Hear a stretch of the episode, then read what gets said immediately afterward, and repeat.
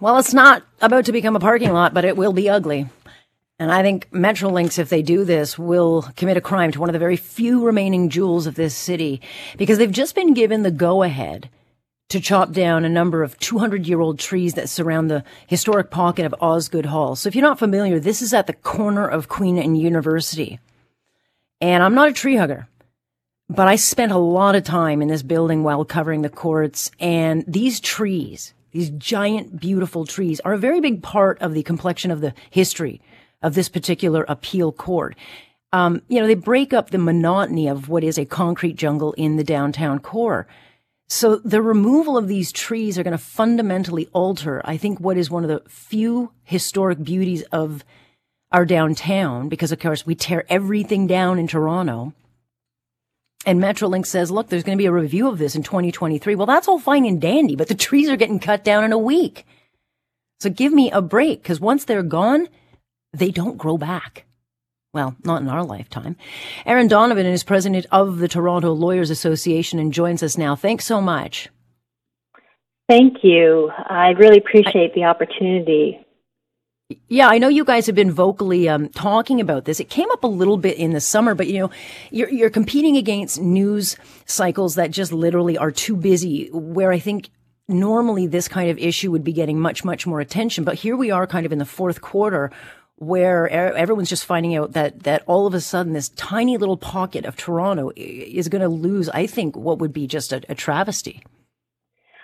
I agree. the The neighborhood, the downtown core, has so few green spaces, and you know this plan to build the new Osgoode station for the Ontario line on the front lawn of Osgoode Hall and to do so, as you say, to, to knock down the very few mature trees, 200 year old trees in the city, in the downtown core, I think is a mistake.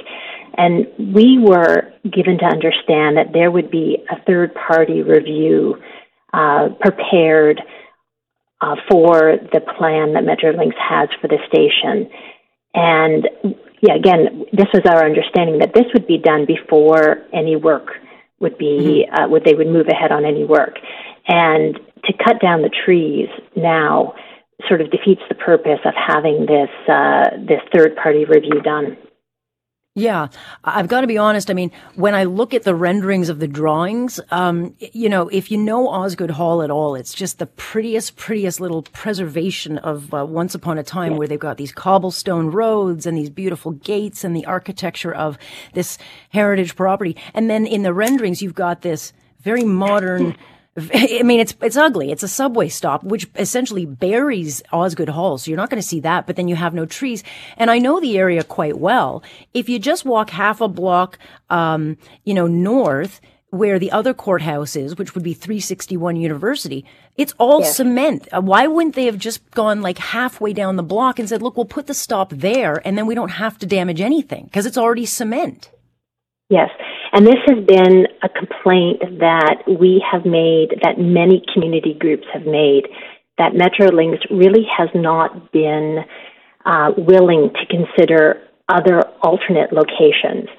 Yeah. Um, their their answer, and, and I, I get it, it is definitely going to be cheaper for Metrolinx to cut down a bunch of trees and to build the station in that location. When has government ever worried about money? Sorry, yeah, that argument does not fly. It doesn't. It doesn't fly. Like they're all of a sudden they're worried about saving money. They'll they'll screw this up anyway. So it's con- it is convenient. There is this green space that they can use.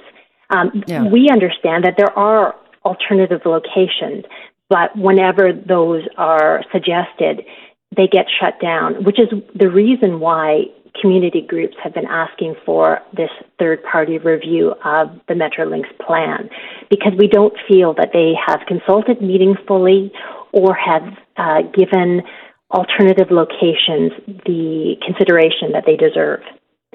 And this yeah. is a, a, property that's not just used by the you know the legal community, by the judiciary. This is used by everyone in the neighborhood. People picnic they walk their dog. They they mm-hmm. play fetch. They have their. This is used by the community as a whole, and once it's gone, it's gone. Well, it's it's also like it's just um it's a small piece of our past that they managed to preserve because in Toronto for whatever reason no one preserves everything. It's just they automatically tear it down, and I think they come to regret that, going, well, why don't we have any character in this city? Where's the complexion of the city? Um, you know, you don't get that if you keep tearing things down. So where does this go from now? Because it is starting to pick up. It is starting to get some noise. I'm not the kind of person who is. I get it. We need transit. I I agree. We need uh, progress. What I don't like is this kind of uh, shell game where we get that yes there'll be consultation only to learn that there's not going to be consultation. They're going to take the trees out first and then they'll consult. That that's not how the process is actually supposed to work. So what are you hearing from John Tory who has strong mayor powers now can do a lot but uh, is he has he responded at all? Because I, I would be surprised if he'd be okay with this particular project the way it stands now. Yes. So there's a, there's a couple of things that you said there. First I agree you know, we we support transit in the city. We think it's very important. It's important to the community. It's it's important to the judicial system that people have the ability to get downtown to access the courthouses. So I agree completely. Um, where it goes from here, that's not entirely clear to me. There was cons- consultation in the summer, but only after there was a community outcry the consultations were, um, I believe, uh, there were two within two weeks of each other in the summertime where we really were stonewalled. There was really a lack of a meaningful dialogue with Metrolinx. And the, the third point that you mentioned about uh, John Tory, I know he did mm-hmm. make a statement which basically said hands off this property. However, we haven't heard anything more since then.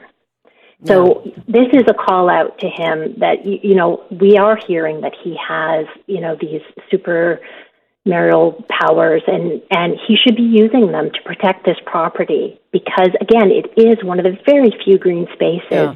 in downtown Toronto yeah, and not to mention, I mean, given so many mistakes are always made in these projects, you just know that they're going to do, the, they're going to cut the trees down, do the project, go, oh, oops, we can't actually do it here anyway, and then it's too late, and they'll say, well, we'll plant new trees. Right. No, once you've done this, you've done this.